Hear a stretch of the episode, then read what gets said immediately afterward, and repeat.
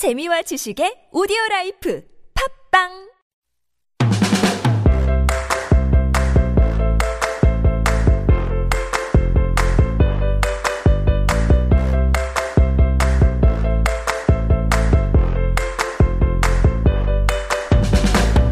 알쏭이 황유와 달송이 지우의 알쏭달쏭 학교. 고지 학자 위기. 금지 학자 위인 옛날 학자는 자신의 수양을 위해 공부했는데 오늘날 학자는 남에게 인정받기 위해서 한다. 즉 옛날 학자들은 스스로 만족하기 위해 순수한 마음으로 학문을 했다면 요즘 학자들은 부모에게 인정받고 스승에게 인정받고 더 나아가 출세하고자 학문을 하고 있다는 공자의 탄식입니다. 학자처럼 전문가 수준까지는 아니더라도 우리 친구들 역시 여러 분야의 지식들을 두루두루 익히며 공부하고 있잖아요. 그렇다면 우리 친구들은 어떤 마음으로 공부를 하고 있나요? 공부하기 진짜 싫지만 엄마 아빠나 선생님이 하라고 해서 또는 친구보다 성적이 뒤처지면 안 되니까 그런 이유들이 있었다면 이제부터 알쏭달쏭 학교와 함께 지식을 깨달아가는 것도 참 즐거운 일이고 또 이렇게 얻게 된 많은 지식들이 우리의 이웃과 사회 유익으로 쓰일 수 있음을 생각하며 공부해 보는 건 어때요? 진정한 배움의 목적을 가지고서 알쏭 달송 고고고!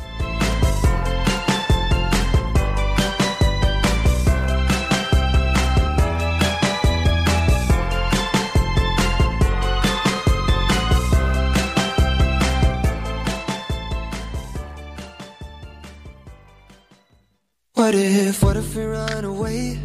What if, what if we left today? What if we said goodbye to safe and sound?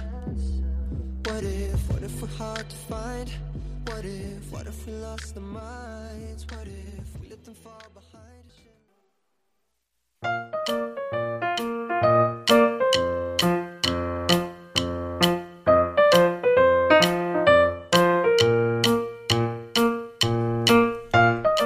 겨울날 혼자 사시는 어르신들을 위해 동네 청년들이 연탄을 들고 찾아왔어요. 연탄을 피웠더니 방이 금세 따뜻해졌죠. 어르신들이 기운이 난다며 활짝 웃으시는 모습에 삶이 켜지는 것 같았어요. 에이? 잠시만, 잠시만. 삶이 켜지는 것 같았어요? 달송아, 응 알쏭아 삶이 켜진다니. 아니, 무슨 삶이 촛불도 아니고 말이야. 켠다니? 이게 무슨 잘못된 말이지? 바로 그거야 바로 그거라니? 촛불 촛불을 켜다 왜 우리가 살아있는 것과 살아가는 일을 삶이라고 하잖아 깜깜해서 아무것도 할 수 없는 공간인데 그곳에 촛불이나 전등을 켰다고 해봐 그럼 그 공간이 밝아져서 활동할 수 있게 되겠지 이처럼 삶을 켠다 이 말은 살아 움직이게 한다는 뜻이야 촛불을 켜서 어두컴컴한 곳에 빛이 밝혀지듯이 삶을 켠다라. 어, 달송아. 응 이제 스마트폰 그만 쳐다보고 우리 이런저런 이야기를 나누면서 우리의 삶을 켜보자. 역동성 있게 살아 움직이게 하자는 거지? 좋아, 어떤 얘기를 해볼까? 어, 알쏭달쏭 지식 이야기?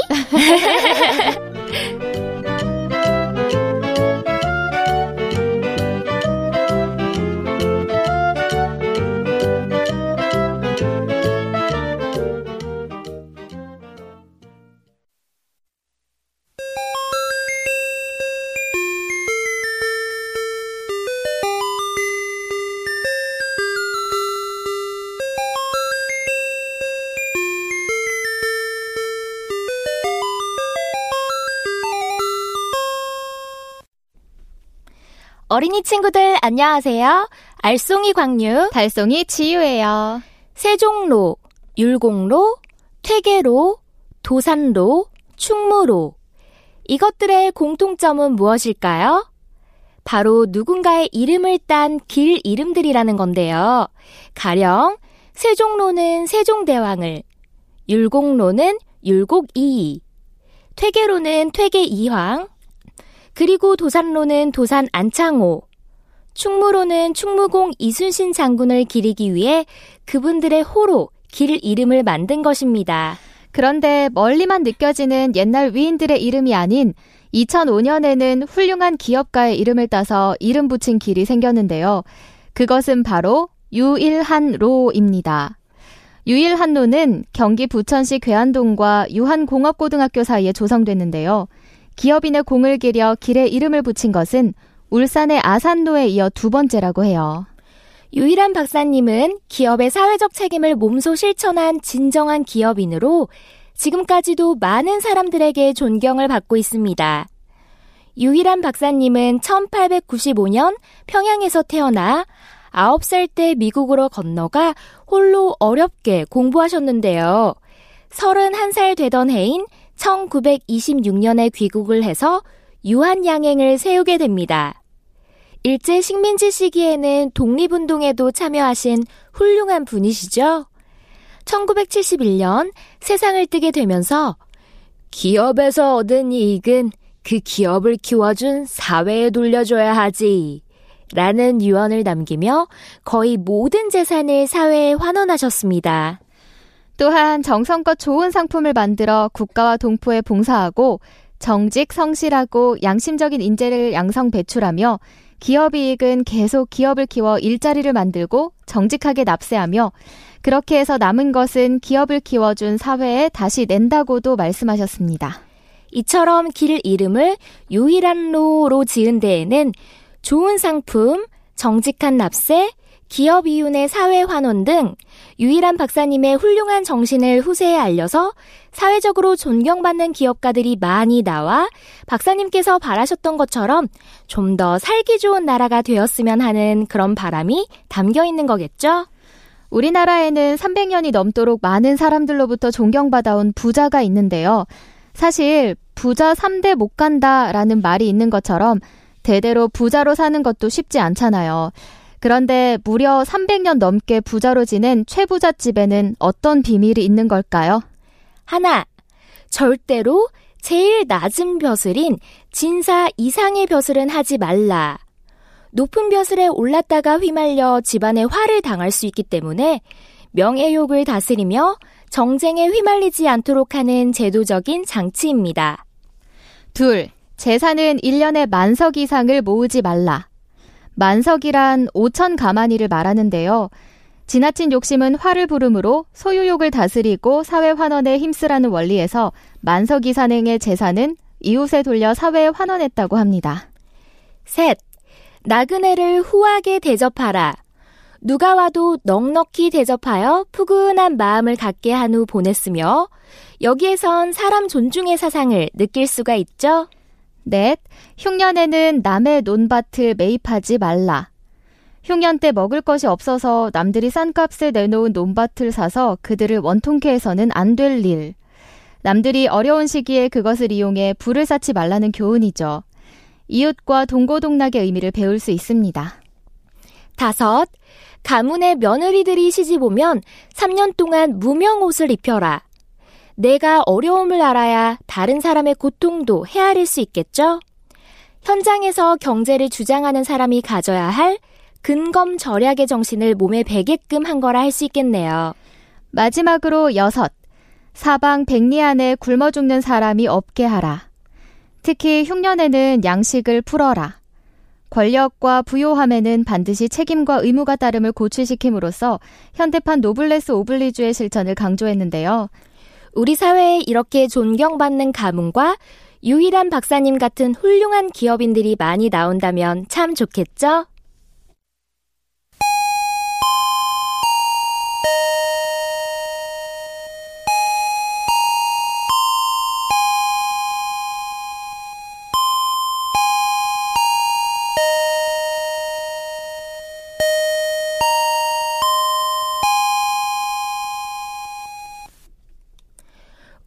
알쏭달쏭 경제 시간에는 앞서 이야기했던 유일한 박사님 이야기를 이어가 보려고 해요.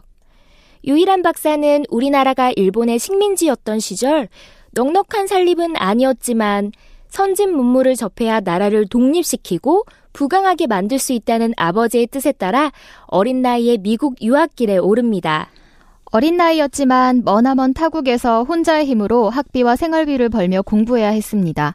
그렇지만 무엇보다 힘들었던 것은 인종차별이었는데요.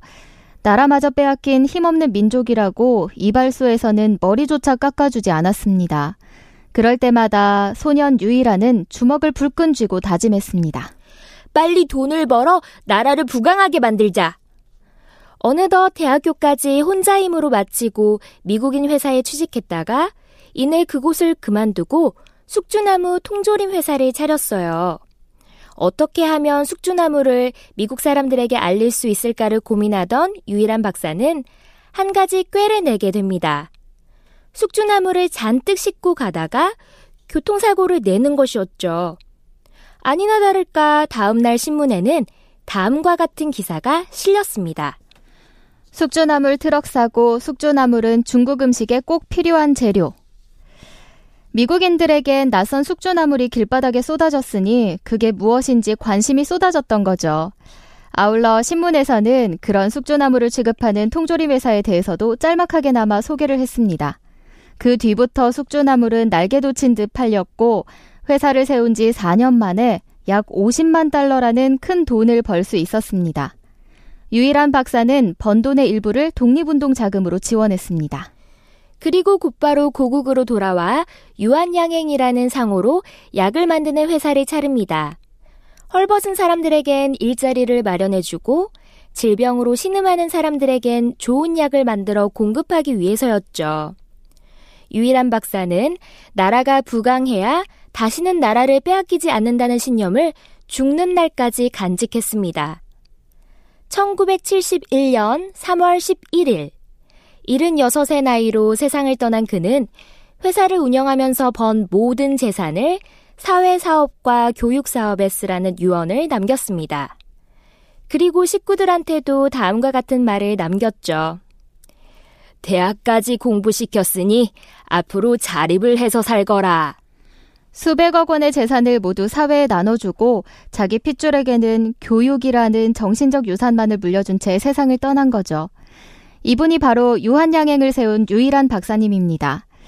그의 고명딸인 유제라 여사도 세상을 떠나면서 자신의 힘으로 모은 전 재산 200억 원을 사회에 기증해 아버지의 이름을 더욱 빛나게 했습니다.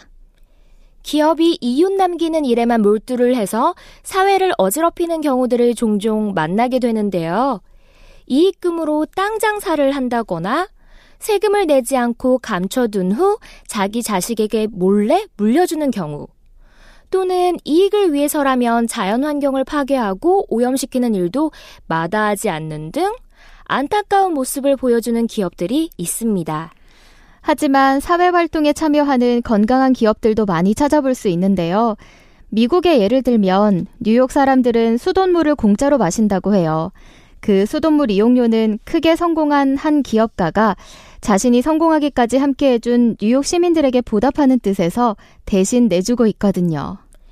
기업도 사회적 책임을 져야 합니다.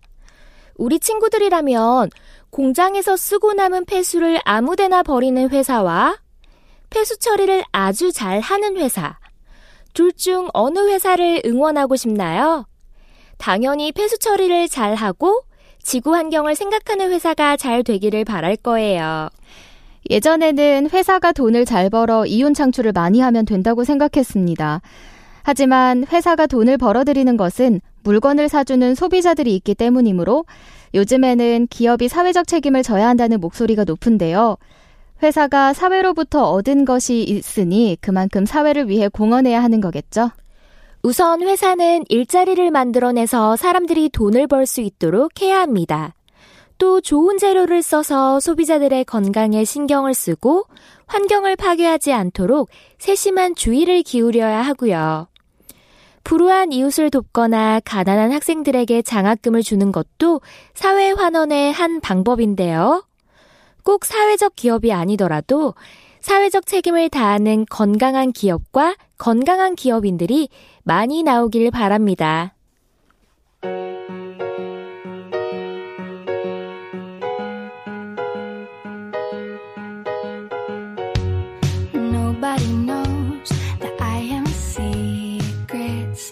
신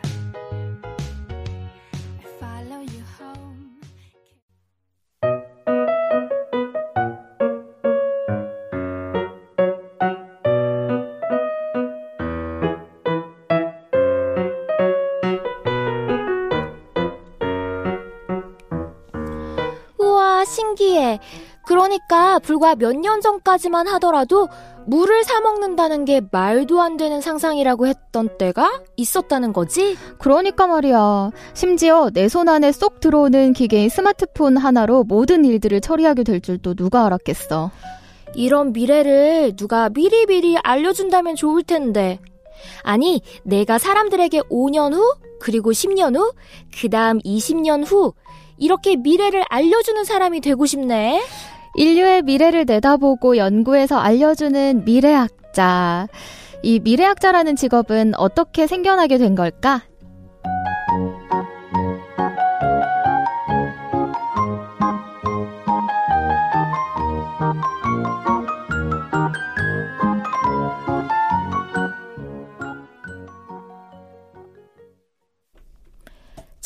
1980년에 미국의 학자 엘빈 토플러가 제3의 물결이라는 책을 통해 깜짝 놀랄 만한 이야기를 세상에 놓았습니다. 앞으로 몇십 년 뒤 지금과는 전혀 다른 세상이 펼쳐질 겁니다. 저는 그 사회를 정보화 사회라고 부르고 싶습니다. 정보화 사회가 뭐죠? 전자기기를 이용해서 정보를 주고받는 사회입니다. 그런 사회가 되면 누구나 집 안에 앉아서도 수많은 정보를 접할 수 있게 됩니다. 이게 왜 깜짝 놀랄 만한 이야기냐고요?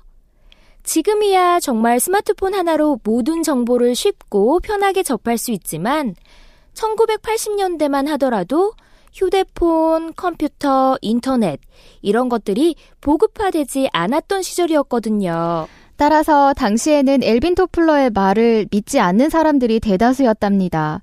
아니, 모든 사람들이 믿지 않았다고 해도 과언이 아니었죠. 하지만 불과 20년 뒤 우리 사회는 엘빈 토플러가 예측한 그대로 바뀌었습니다.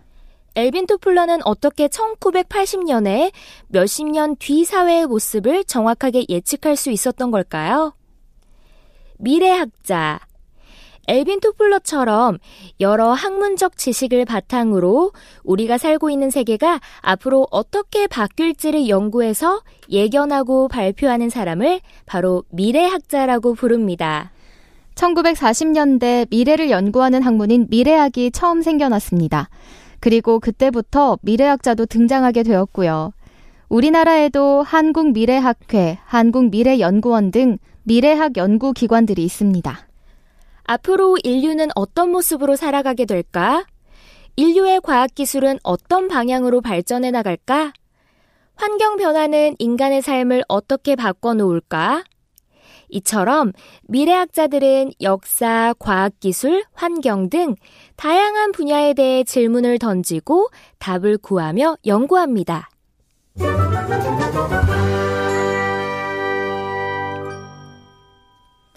미래학자는 미래를 마음대로 상상하는 것이 아니라 폭넓은 지식과 뛰어난 통찰력으로 앞으로 벌어질 일들에 대해 예측할 수 있어야 하는데요. 그렇게 함으로써 사람들이 미래의 변화에 대비할 수 있게 도와주어야 하는 거죠. 우리는 이런 미래학자들 덕분에 미래를 예견하여 다가올 사회 변화를 대비하는 데 도움을 받을 수 있습니다. 구글이 선정한 세계 최고의 미래학자인 토마스 프레이는 앞으로 15년 후에 20억 개의 일자리가 사라질 것이라고 내다보았습니다. 앱을 내려받을 때마다 일자리들은 사라지게 될 것이고 중간 관리자 역할은 소프트웨어가 대체할 것이라고 봤죠. 그렇다고 우리가 마냥 넉넉히 기다릴 일이 아니라 미래를 내다보며 그에 따른 준비를 차근차근 해나간다면 오히려 미래 산업에 알맞은 일자리나 직업을 가질 수 있겠죠? 센서로 인간의 오감 정보와 외부 정보를 습득해서 인간과 상호작용하는 매혹적인 사물, 사물 인터넷, 그리고 사용자의 현실 세계에 3차원 가상 물체나 정보를 겹쳐 보여주는 기술인 증강현실. 이러한 시대 흐름에 따라 비노드 코슬라는 빅데이터가 의사들의 80%를 대체할 것이라고도 예견했습니다. 미래학자 토마스 프레이가 예견한 사라지는 직업만큼 새롭게 생겨날 미래 직업들로는 데이터 폐기물 관리자, 데이터 인터페이스 전문가, 컴퓨터 개성 디자이너, 데이터 인질 전문가, 개인정보 보호 관리자, 데이터 modeler, 또 요즘 3D 프린터 산업이 뜨고 있죠. 이 3D 프린팅은 많은 산업 분야를 와해시킬 수 있는데요. 중국의 W사는 3D 프린팅으로 하루 만에 집 10채를 완성했다고 해요. 그러니까 평균 600만 원 정도로 한 채를 뚝딱 지은 거죠. 이런 3D 프린터 산업의 발달로 새롭게 생겨날 미래 직업들로는 3D 프린터 소재 전문가, 3D 프린터 비용 산정 전문가, 3D 프린터 잉크 개발자, 3D 프린터 패션 디자이너, 3D 프린터 요리사, 3D 프린터 신체 장기 에이전트, 3D 프린터 비주얼 상상가 등 생각지도 못한 직업들이 생겨날 테니 우리 친구들도 시대의 흐름을 읽고 책도 열심히 보면서 나에게 맞는 미래 직업을 차근차근 준비해 나가 보세요.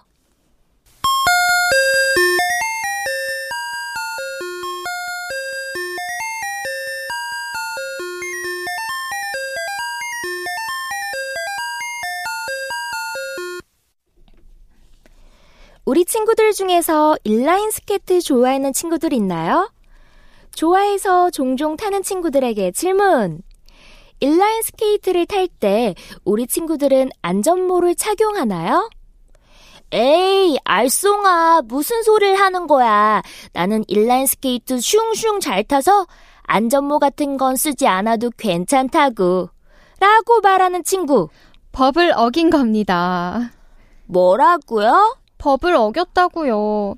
도로에서 인라인 스케이트를 탈 때 안전모를 쓰는 건 반드시 지켜야 할 의무사항이기 때문에 법적으로 보호자가 대신 범칙금을 내야 한답니다. 말도 안 돼. 그런 법이 어딨어요. 도로교통법에 나와 있는데요.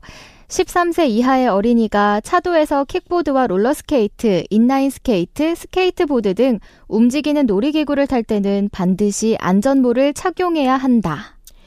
그러니까 안전모를 쓰지 않고 도로에서 인라인 스케이트를 타는 건 위법. 그러니까 법을 어긴 거라고요? 네, 맞습니다. 특히 그 아이가 6세 이하일 경우에는 엄마나 아빠가 범칙금 2만 원을 내야 한답니다. 아이의 안전에 대한 책임이 부모님께 있다고 보는 거니까요. 도로교통법이라. 우리 친구들 참 신기하죠? 세상에 이런 법도 다 있었다니. 도로교통법은 안전하고 편안한 교통생활을 위해서 만들어진 법이에요. 차와 사람이 안전하게 도로를 이용할 수 있도록 여러 가지 규칙을 정해 놓은 거랍니다. 자동차와 사람은 각각 어느 도로를 이용하는지, 횡단보도는 어떻게 이용하는지, 자동차는 얼마 이상 속도를 내면 안 되고, 또 어린이 보호구역에서는 어떻게 해야 하는지 등의 법규가 나와 있습니다. 도로교통법이 얼마나 중요한 법이냐고요? 어, 그렇다면 도로교통법이 없는 거리를 한번 상상해 볼까요?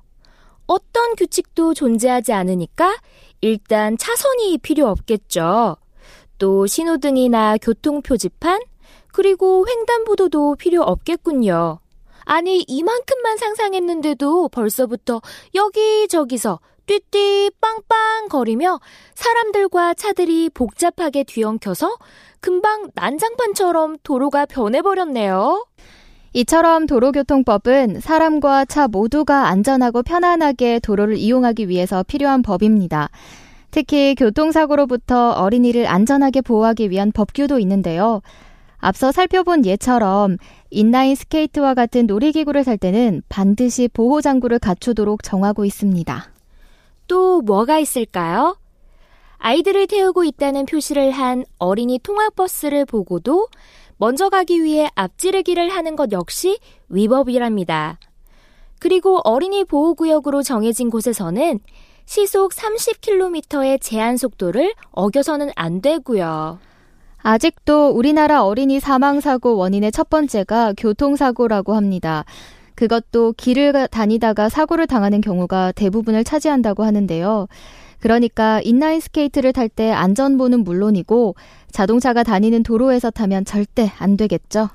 그리고 길을 건널 땐 반드시 횡단보도로 건넌다는 것. 이건 우리 친구들 잘 알고 있을 거예요. 아무 데서나 건너는 건 정말 위험한 일이니까요. 만약 길 건너편에 나랑 친한 친구가 보인다 해서 반가움에 무작정 부르며 뛰어가는 것 역시 피해야 할 일이겠죠? 길을 건널 때는 천천히 걸어서 반드시 양 옆을 확인하면서 건너야 해요. 아무리 바빠도 천천히 걸으며 건너야 하는 이유는 뛰어서 건너는 것이 사고율이 7배나 더 높기 때문입니다. 무단횡단을 하면 안 되는 것도 잘 알 거예요. 만약, 아주 만약에 아빠와 함께 횡단보도가 아닌 곳에서 무단횡단을 하다가 경찰 아저씨에게 딱 걸렸다면? 당연히 범칙금을 내야 합니다. 그런데 그 근처에 육교나 지하도가 있었다면? 육교 아래나 지하도 바로 위에서 무단 횡단을 했을 때는 범칙금을 더 내야 한답니다. 보통 무단 횡단을 했을 때 범칙금은 2만 원이지만 육교 아래나 지하도 위였다면 3만 원으로 올라갑니다. 육교나 지하도가 있는데도 무단 횡단을 했기 때문에 범칙금이 더 많아지는 거죠. 그리고 그런 곳은 차들이 안심하고 속력을 낼 수 있기 때문에 더 위험하고요. 에이, 겨우 무단 횡단 좀 했을 뿐인데 잡아가기야 하겠어? 혹시라도 이런 마음으로 범칙금을 내지 않는다면 즉결 심판에 나가 10만 원 이하의 벌금을 내거나 구류를 살아야 하므로 우리의 안전한 생활을 위해서 반드시 도로교통법을 꼭꼭 지키자고요. I'm only one call away. I'll be there to save the day. Superman got nothing on me. I'm only one call.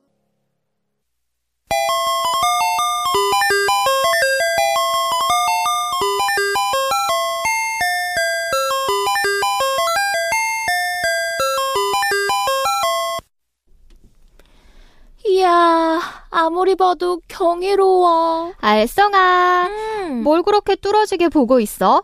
어? 프리드리히의 안개바다 위의 방랑자 작품이네? 어, 어쩜 자연을 이렇게 경이롭게 표현해놨을까? 뭐랄까, 자연의 위대함 앞에서 절로 고개가 숙여지는 느낌이랄까? 맞아. 나도 카스파 다비드 프리드리히의 작품들에선 자연에 대한 경외감을 생생하게 경험하게 되더라고.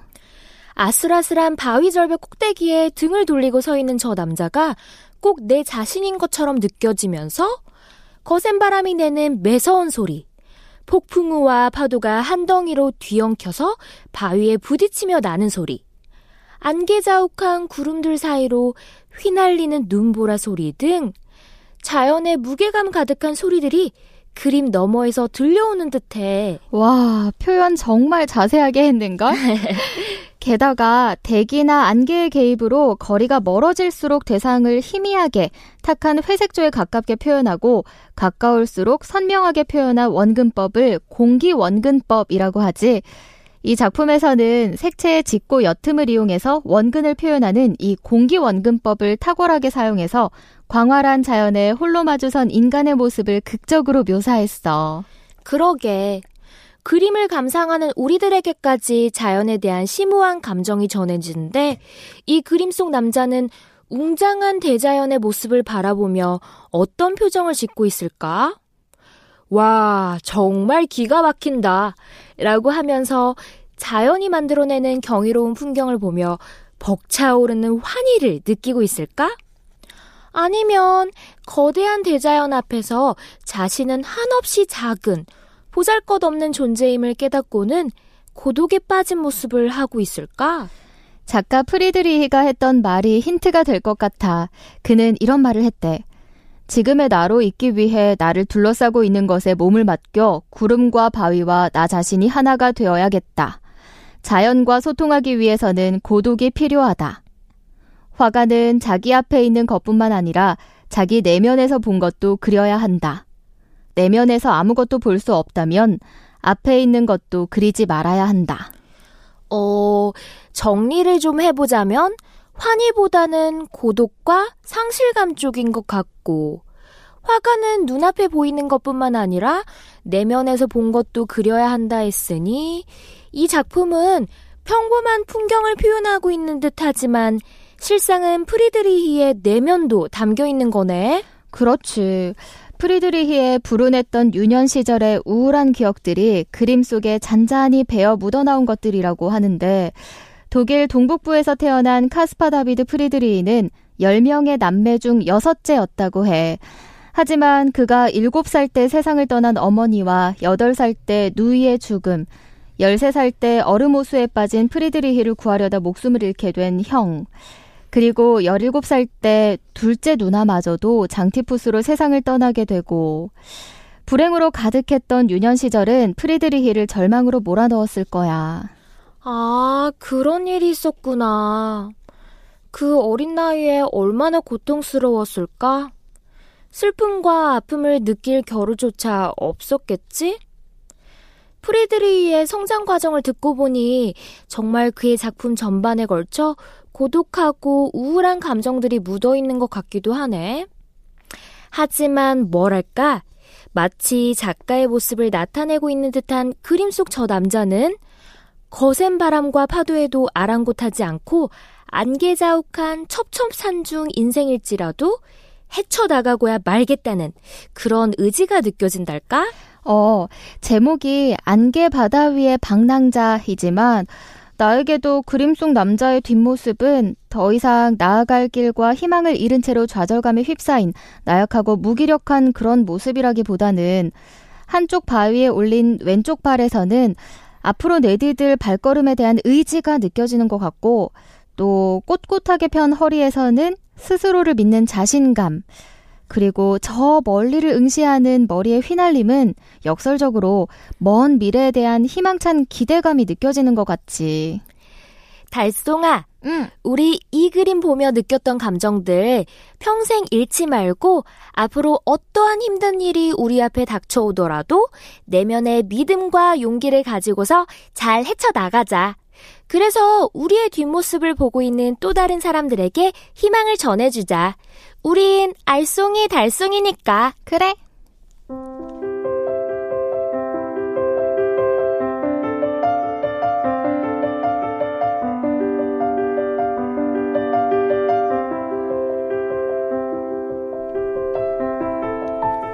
친구와 쌍동밤처럼 어깨동무하는 것도 좋지만 참새 때처럼 짹짹을 짹짹을 몰려다니는 것도 좋지만 가끔씩은 아주 가끔씩은 혼자 있어 봐.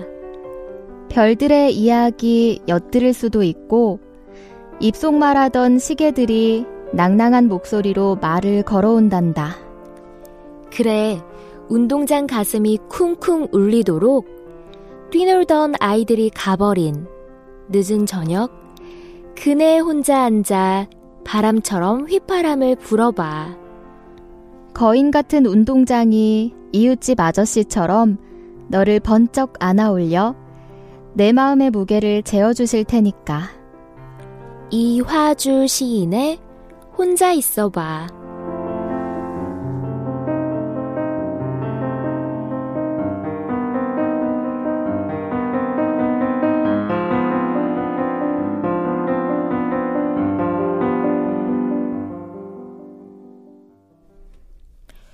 홀로 있을 때 외롭다는 생각을 해본 적이 있나요? 그런데 홀로 있을 때 가만히 귀 기울여 보면 평소에는 들리지도 보이지도 또 느끼지도 못하던 새로운 세상과 만나게 됩니다. 혼자라서 우리를 둘러싸고 있는 자연의 속삭임에 귀를 기울이게 되고 그래서 생각지도 못했던 아이디어들이 떠오르거나 복잡했던 마음들이 정리가 되곤 합니다. 함께일 때도 좋지만 혼자일 때만이 만날 수 있는 새로운 세상. 그래서 시인은 우리에게 혼자 있어 보라고 하나 봐요. 새로운 세상을 만날 수 있는 혼자만의 시간에 대해 생각해 봅니다.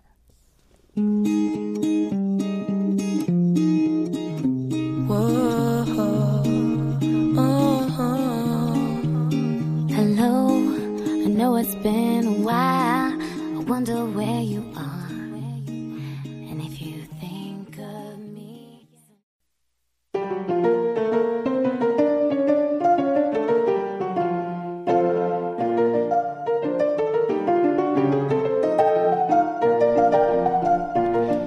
설 연휴 한 주 쉬고 알쏭달쏭 학교에 오랜만에 출석하니까 어떠세요?